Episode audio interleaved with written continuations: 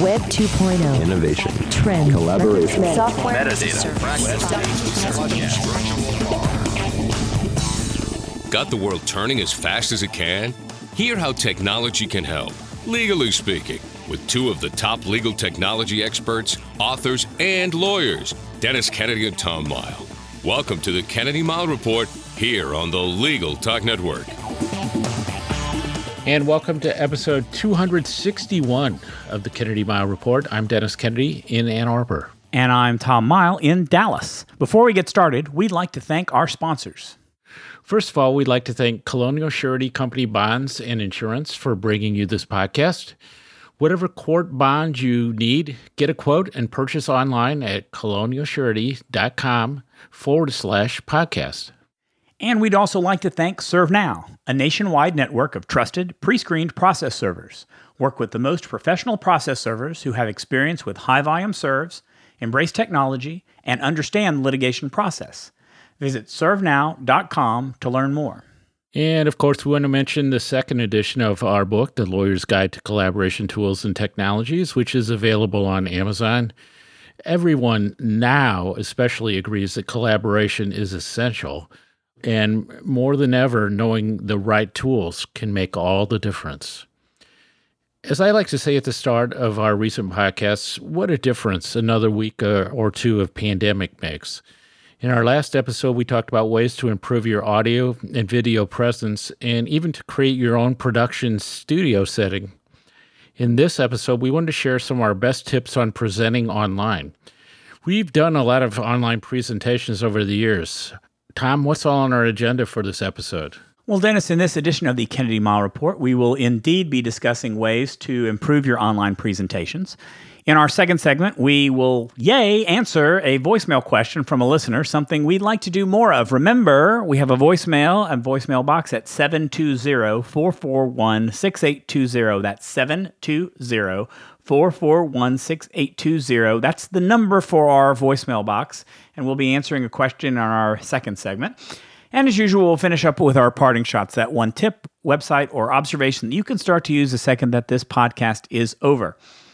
But first up, nobody, have you noticed, is doing really very many live or in person presentations these days. It's all moving online. And as you might imagine, presenting online content requires a different skill set than you might need for in person presentation. So in this episode, we thought we would discuss some of the important things uh, you might consider uh, to make sure that your online presentation is on point. Dennis, how many online presentations have you done lately? Well, really, Tom, it's all of them lately. Uh, seriously, though, I, I, taught half semesters of uh, two classes online, uh, law school classes, and I've done several webcasts, and, and, I'll be doing one on LinkedIn with Allison Shields tomorrow. So uh, it's really been a, a quite a turn. So nothing live at all, and I don't really see much live coming for me, and uh, maybe even through the end of the year. Uh, what about you, Tom? Well, I have to say it's been kind of a refreshing break for me. I've I've given one presentation on guess what online meeting tools, um, so very timely. But I will tell you that um, working from home, as a matter of course, pretty much all I do when I give presentations these days for my company is we do online webinars frequently. So I am giving online presentations, you know, maybe once or twice a month sometimes, depending on how often we do things. And so I, I'm not giving as many as as as, as I usually have, but uh, it definitely has been uh, definitely something that I've had a lot of experience with over the years. And I think that I think that we both agree that you you need a different skill set to do something online. Dennis, what are what are your thoughts on what's necessary for giving online presentations versus in person? Well, I think it's it, it really is a set different set of skills to learn. And the good news is, and we'll talk about this, is that a lot of people have done the work on this in terms of online education and other things like that. So there's a lot of resources out there that can help us. And we're just at the early stage of this. And I know that for, you know, the fall semester, I'm all, I, you know, I want to spend a good amount of time this summer looking at, at, uh, you know, online courses and how to, how to do them better. But I, I think the big one for me that I really noticed is that, if you don't see the people you're talking to, and you don't you're not seeing the video of them which i don't think is an exact substitute for seeing people uh, live. And you can't interact uh, with them the same way you do with the live audience. That really changes everything. It changes the energy it changes your approach. You don't get a, a good sense of the reaction. And it's just a, a completely different skill set. But I really track it to the the energy that's missing that you get from from doing a, a live presentation.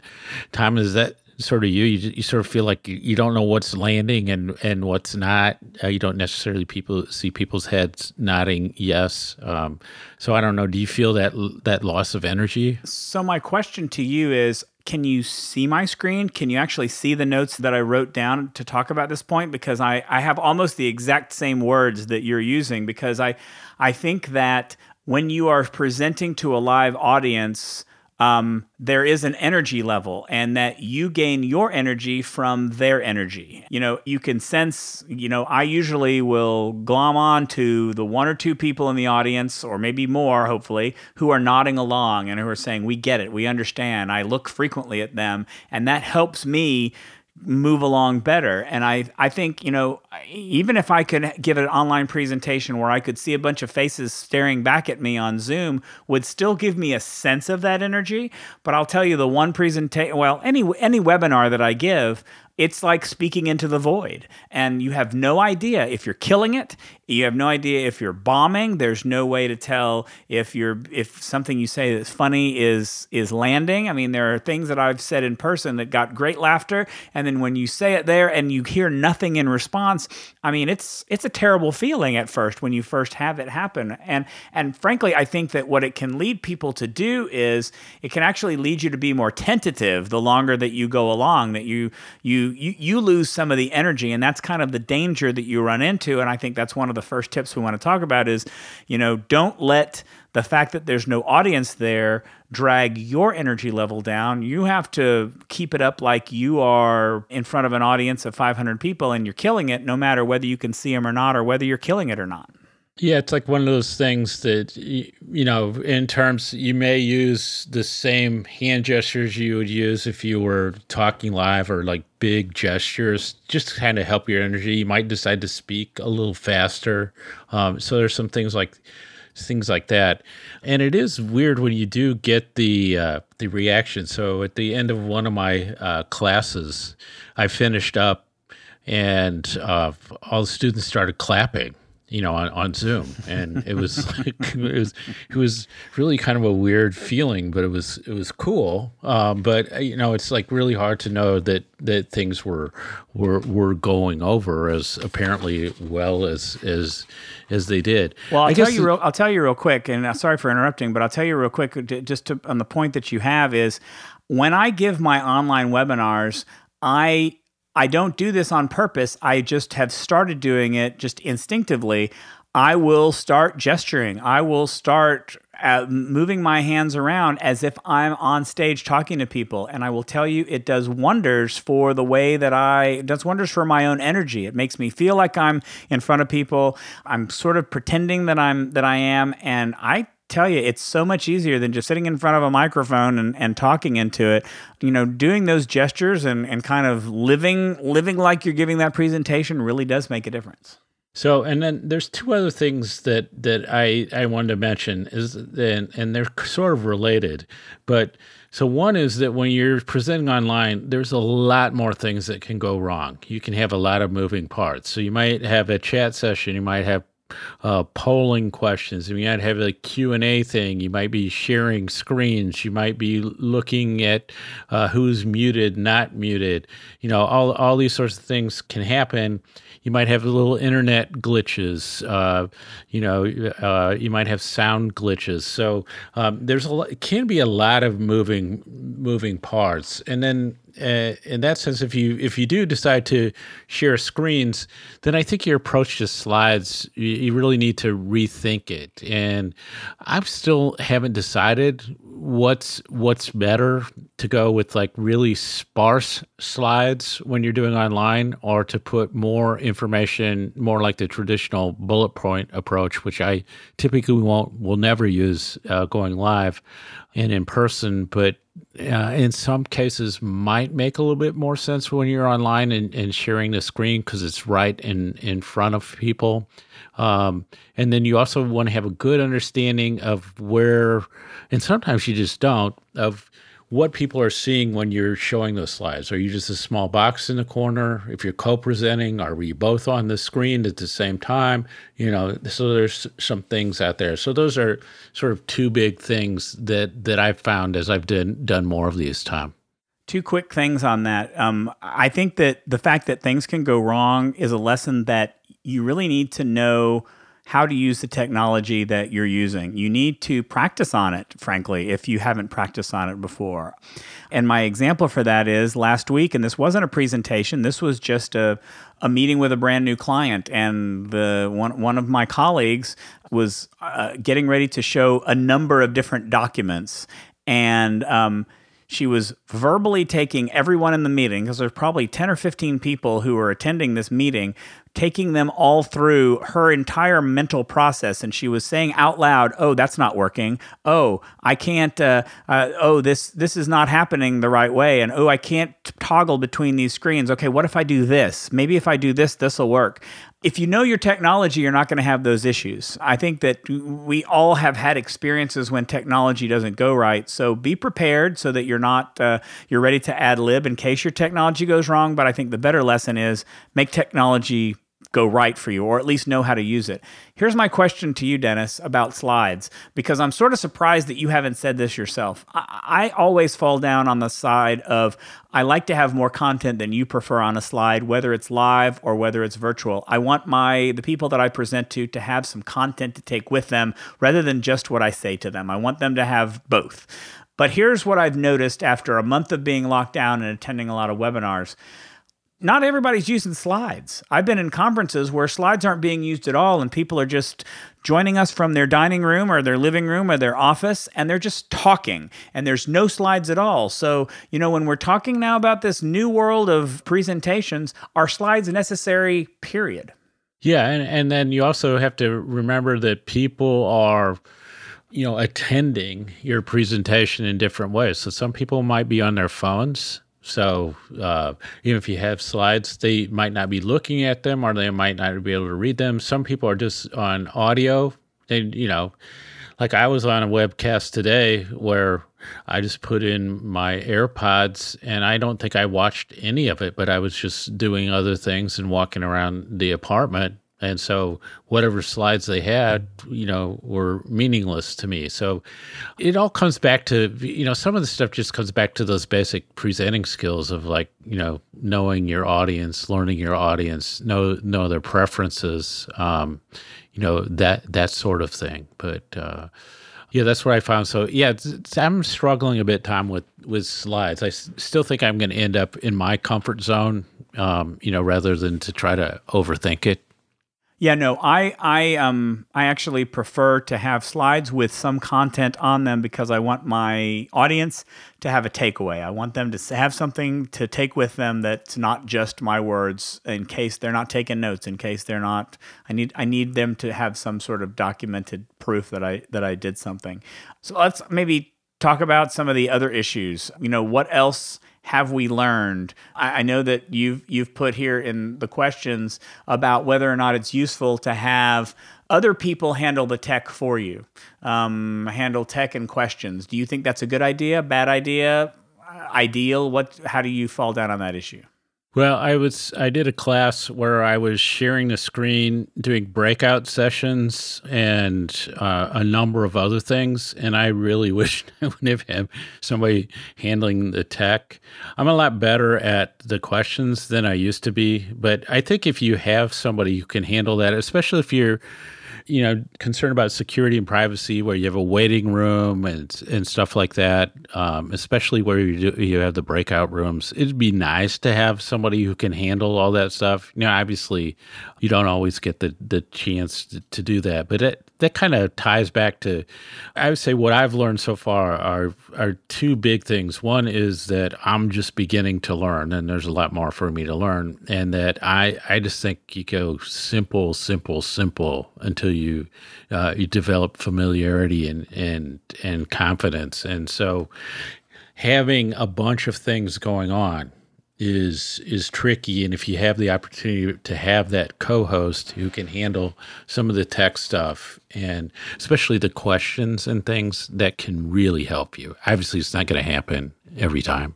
Well, and so I agree with you about the tech. I, I think that having someone who can help with the technology is useful, but in one specific instance is it really useful? And i notice this when i if i ever give webinars for for somebody else and there's you know some a, a team to help you with that. The best the best feature of that is you are always going to have someone trying to attend your meeting who is going to post in the chat or in the help saying i can't hear the audio or why won't this work? And they're complaining and if you as the speaker are having to manage it then you become distracted just like my colleague did and you don't really focus on it. Let someone else focus on it and i think that that's a good a good choice of that with questions, I have a slightly different approach because I think that um, I think that there's two ways to answer questions during a presentation. I think that if if they ask a question during your talking and it's related to what you're talking about, I think it's appropriate to answer that question in line and in time with what you're talking about. And that's why I like to have the question show up on the side of the screen so I can always kind of keep track of what the questions are and I can pick and choose. But you know that there will always be someone in the presentation who will ask you this out of left field question that has nothing to do with what you're talking about and and say, "Oh, by the way, what about this?" Well, those are the questions you can wait till the end. So so answer the ones that you need to answer and I tend to want to handle those myself. I I I feel like if there's a moderator to ask the questions, that feels less authentic to me. I'd rather answer them myself and talk about them myself. But obviously, I, I don't. That's not a live or die on that. But that's kind of how I prefer to handle it. And the other thing I would say, and this relates to questions, is that what I've realized that is that on these online presentations, online meetings, that chat is actually a second channel that uh, can occur simultaneously. And Tom, as you know, from work, uh, when we used to do these podcasts and stuff, and it, we, we, would uh, do anything by video, you would like instant message me with something, and I would never look for it. So now I really use the chat, and now I can see it a, a lot better than than I used to. You know, it's like I'm I'm aware of it and there may be separate conversations going on. Uh, if you're co-presenting with somebody, you might be responding to somebody in chat, and it's just you know as we move to kind of more of a chat world that i think awareness that that's going on that's why it can be kind of complicated to speak if you have a number of things going on and you're it's just you and you're responding to the chat. And again you know part of my uh, learnings have come from working with students who will, even though they might want, not want to raise their hand or to speak out in front of people, will ask me questions in chat. So you have to to pay attention to it. So um, I think as a speaker, you need to be aware of what's happening in the chat session, uh, which again is you know shows how many different things are going on as you're trying to do a presentation which I think is a new thing. I mean, chat wasn't always the thing that you describe in in online presentations. I think more people are making use of it, and I really think that the reasons you describe back channel between speakers to talk about things, legitimate questions that people might be asking are great. But I will tell you, I've been to a couple of online conferences where they've left the chat open, and it's really open season. It's it's it's where they they somebody will ask a question why would someone why would the speaker say x and y and then another attendee will come in and say well because they said this you dummy and then they almost get into a fight and have these kind of side conversations that don't make any sense and are actually distracting. And so I don't really know how to fix that. I'm not sure that you can or want to, but I think that there's a good way to use chat and a not so good way to use chat. And I think we're seeing both of those. Then also, I think there's some other things. So one thing I have a question about is, and and that I prefer that when I'm watching people uh, do online presentations that they actually are quite close to the screen, so that their their face takes up most of the screen. That's just my preference. But what I've heard from a lot of people is they don't like that. They prefer that you're that feels too close to them. And so you see more people sitting further back. And I actually decided to sit further back from the camera than I used to. But I don't actually, when I'm looking at the screen while I'm talking, I don't like that. You know, I would prefer to be closer. But it's kind of, you need to kind of figure out what, again, it's like, what is the, what does the audience like? And you cater to that. And then, I, then I want to look at the research as well to say, hey, are there you know, I'm not going to say best practices, but that's sort of the way to think of it. Like, is it, does it make sense to sit at a certain distance? What does it signal? Does it give people if you're close or you're far? That, that sort of thing. So I don't know where, where you are. I think Tom, you're one of the people who might have told me that I was I was too close to the camera, but well, I think what's useful about this discussion is to let the audience know that we're watching each other on video right now, and Dennis is very close to the camera, and I am further back from the camera. So I am I am the opposite. I'm a little closer to the opposite. I should be closer. Doesn't really make sense with this computer and this desk, but I tend to agree. I think that closer up is a better experience. I think the farther away that lends kind of a distance. Um, I think that from a technical perspective, if you are farther away, um, it's it, if you're not using the right equipment, it can be harder to hear you. I think I've seen a lot of people who've been farther away and they've been using the microphone on their computer, so it really is like listening to somebody on a speakerphone, and it's just a, a, horrible experience. But um, I tend to think that the closer view tends to be the better I think it's a more. I, although, frankly, when I say that I like to gesture a lot with my hands, I, I maybe maybe having enough room so people can see you gesture and have you and, and have you talk like a real person um, may also make sense. So I, I'm kind of I can see both sides of that, but I would tend towards a, a closer view of, of a speaker. Yeah, I don't know, Tom. We probably need to to wrap up. I know we have a number of things on there, so maybe we can tick through some of them. I, I'm I'm starting to explore more uh, how to use interactivity and polling during presentations just because you're saying it is you know people don't like to just sit and watch a talking head f- for an hour so you want to add some things in i would consider you know, putting videos into a presentation just to do something a little bit, you know, animations definitely uh, to do something a, l- a little bit different. I probably do. I I consciously think more of roadmaps to say here's what's going to happen, and here's what's coming up, and here's here's where we've been, and then this is something that people don't do a lot of. But if you're co-presenting, I think you really need to to put the extra effort into identifying the speakers and think of how you do the handoffs.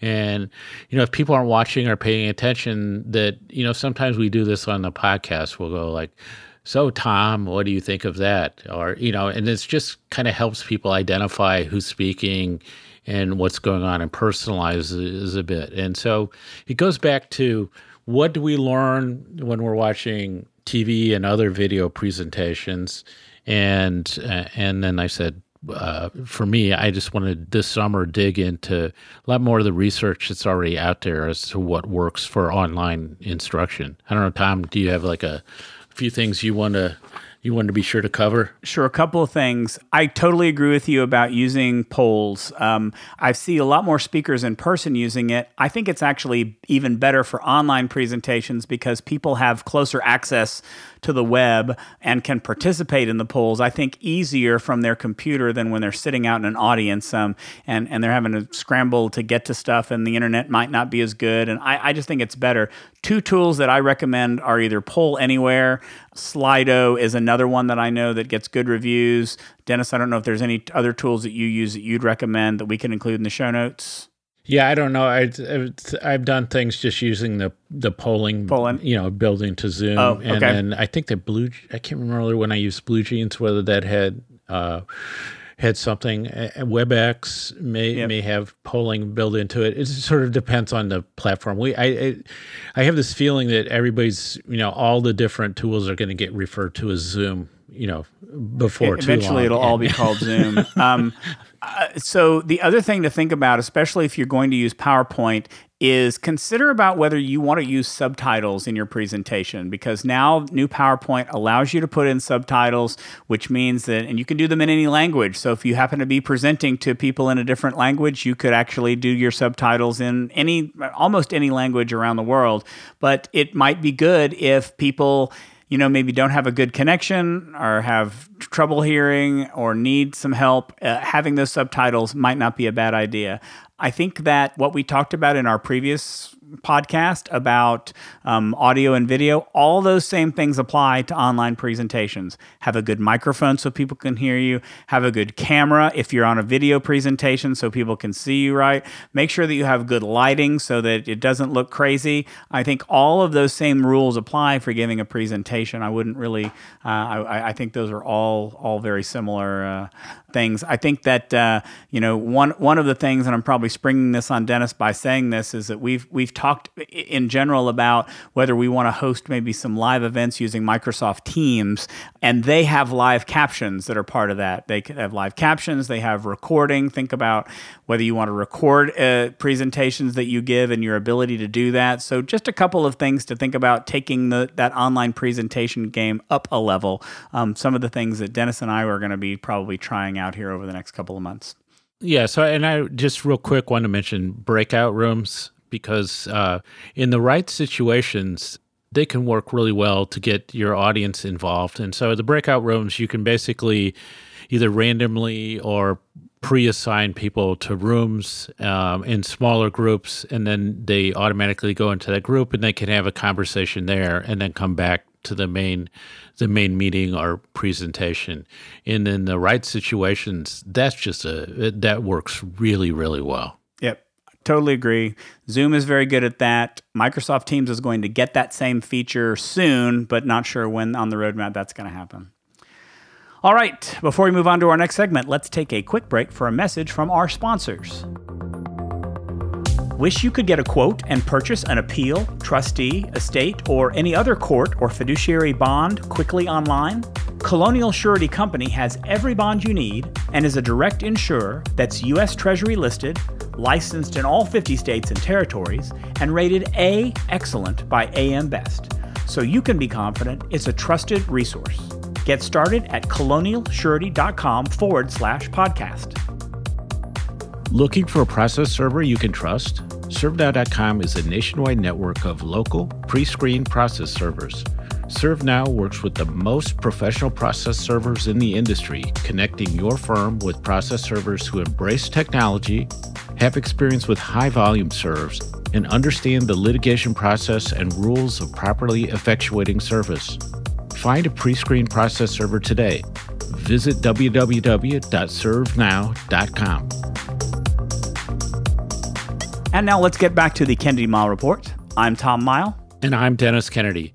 We love to get questions from you, uh, Tom, even more than me. Um, and our voicemail line is 720 441 6820. And we love even more to feature those questions in this RB segment. In this episode, we have a great question that we got from Mike in South Carolina, and let's play that now. Hello thanks for all the great content that you guys are putting out during these times. It's very much appreciated by people like me, and um, I just wanted to call to thank you. And secondarily, I was just wondering if you could recommend some people or companies or resources that you like to follow on social media like Twitter. Thanks. So, Tom, do you want to start us off on answering Mike's question? Sure. So, unfortunately, Mike, I'm I'm not going to name a lot of names because once I name one, I feel guilty for not naming them all. So, I, I'd like to talk in terms of themes instead. I follow a lot of tech news sites. I will give a name. The Verge is one of my big favorites. Um, I think that they do a great objective job of reporting technology. But there are a lot of other tech news Twitter pages that can keep you up to date on technology news. Wired magazine, just a bunch of other Twitter feeds that are from tech news outlets. In legal tech, I like to follow people who I know from the legal tech world, who I've seen speak at conferences. So if I am watching a conference and I like a presentation, I'll go find them on Twitter. I'll follow them. Um, there's a lot of very smart people who are part of the College of Law Practice Management. If you go to the college page and you look for the, the members, there's a lot of really smart people there who I do like to follow. They have a lot of good things to say. And what's interesting is, is that once you start to follow them, pay attention to if you if you're following the legal tech pages, I mean, excuse me, the technology reporting sites, follow their reporters. The reporters have their own Twitter feeds and they have their own interesting things that they like to talk about beyond what's going on um, on the on those specific journalist sites. And then also watch out for who all of those people retweet. That's where I've actually found a lot of people to follow because if people I enjoy following on Twitter are also tweeting about people they enjoy following, then I might enjoy following those people too. So I find that it's it's useful to see who else I like. You know, if you want to be a little stalkery, you can actually go on Twitter and go to the profile page of somebody you like and see who they follow because you might get some inspiration from that also. I will say that who I don't follow a lot of are vendors. Um, most vendor tweets are too promotional. They're way too promotional and they're not enough good, solid content. The exceptions I make are for big companies. I think Microsoft, Apple, Google, a lot of their content can be a lot more substantive so i'm more likely to follow and look at their stuff. But you know even during i hate to say it this is sacrilege even during aba tech show most of the vendor tweets are come to our booth and learn about our new product for doing this. And i'd really rather know you know give us something substantive about what you do or something substantive about legal technology. I'll be more likely to follow your product. So sorry that took a little bit longer than i expected but dennis any tricks you follow or anybody you specifically want to mention yeah, I so I think you touched on this. So in the early days of blogging, the very early days, people used to do this thing called a blog roll, which would say, "Here are the blogs that I read." And then what you typically would do is you would try some of those out. You go like, "Oh, I like reading this person's blog, so I'll I'll, I'll read some of the blogs that the, that they they read." And then you would sort of build your own list from that. So I think that Twitter can be the same way. So it's kind of like you kind of leverage, uh, you know, what other people are, what they've already identified, and then then build what makes sense for you from that. I kind of agree with uh, with Tom in a lot of ways that uh, you're looking. Uh, Twitter seems a place where you get the best stuff from individuals. So you might, if somebody's like uh, in, in the vendor world, you would want to see people who are kind of the evangelists for a company, or like a CEO of a company who uh, tweets a lot, say like a Kevin O'Keefe at, at LexBlog, uh, who's been doing it for a long time. Sort of institutionally, there are some things that I uh, that I like uh, that I've been involved with, like the the LTRC feed and the, the Law Technology Today feed that can can be a good starting place. But I think for me, uh, it's it's primarily individuals and finding uh, some of the, the journalists. And then uh, my big advice on Twitter these days is is uh, get yourself outside the, the U.S. on the people that you follow. There's really interesting stuff uh, being tweeted on legal tech, tech in general, legal innovation from from all over the world is, is kind of tapping into that. Um, can be really good, but kind of follow your own your own inclinations and the, the things that you like, and just kind of slowly build and see what you like, and and follow the path that it, it leads you on. So now it's time for our parting shots. That one tip, website, or observation you can use the second this podcast ends. Tom, take it away. All right, my um, I have two parting shots, and they're both frivolous, uh, time-consuming, addictive websites to go find, kind of random. Uh, but I'm totally enamored with both of them. One is called Listening Together, and and what it is is it's I think it's by the music service Spotify, and what they do is they say what are the chances that two people start listening to the same song somewhere in the world? And it's happening a whole lot. And so you can just click a button and it will show you that so and so in Sao Paulo, Brazil started listening to this song at the same time as someone in Moscow at the same exact time started listening to it. I've kept watching that for probably 30 minutes just to see what songs and where the people were that listened to them. Likewise, a site called Astronaut. I will I will uh, give credit to Recommendo, the the great newsletter that we talk about all the time. Um, is um, it, it, featured this? It's called Astronaut, and what it is is it's a feed of YouTube videos that have like one or two views. They're nobody's viewing them. They're things you don't expect. They're not terribly interesting, but they're also fascinating. They're usually things that just individuals have filmed, whether it's of their church service, because lots of churches are, are doing their own, you know, in-home sermons now, um, or the, a yoga class, or people just walking down the street. But it is fascinating to watch all of these, and they just keep on going um, in a continuous cycle of things within the past week that get very little views. I'm totally mesmerized by it. I can't stop watching it. So I need somebody else to foist off this addiction to. Astronaut.io. I'll make sure that the links are in the show notes. Dennis. So I have to do two as well, Tom. And so one is uh, we were talking about this beforehand. You see all these people now, especially in the the legal field, who've discovered collaboration and how important it is and that there are these tools out there. And gosh shocking it, it's just Tom, shocking isn't it? Tom you and I uh, we wrote a book to this uh, the lawyer's guide to collaboration tools and technologies. So I'm going to mention it because we go into like how you need to think about collaboration tools and what's out there and all the categories. And it's a darn good book. I, I'm just can't stop myself from saying there's a, a good book that people should should look at. My other one is as uh, you know, I think that lawyers put on a brave face that nothing is really changing, but there are a lot of layoffs and other things. You're starting to hear about more and more people losing their jobs and changes coming and clients with business problems, all sorts of stuff happening.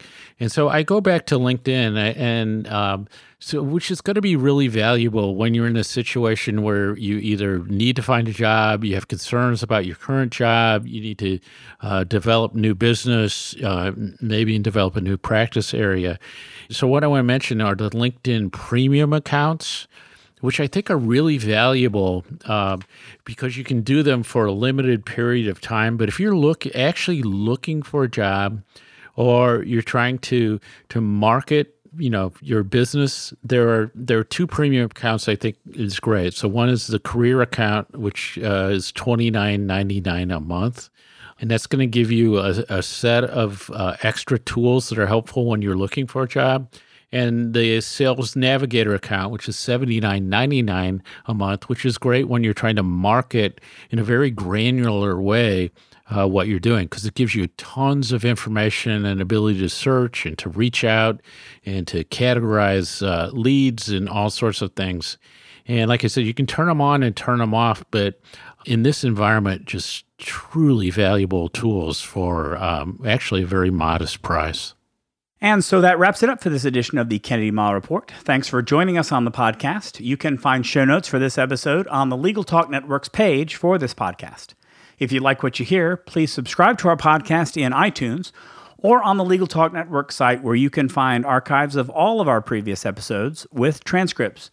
If you'd like to get in touch with us, reach out to us on LinkedIn or remember, I'll give that number again. Please leave us a voicemail. The number is 720 441 6820.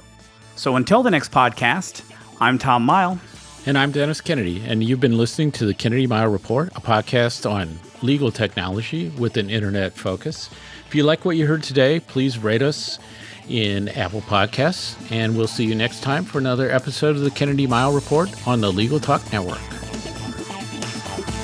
Thanks for listening to the Kennedy Mighell Report. Check out Dennis and Tom's book, The Lawyer's Guide to Collaboration Tools and Technologies Smart Ways to Work Together, from ABA Books or Amazon. And join us every other week for another edition of the Kennedy Mighell Report only on the Legal Talk Network.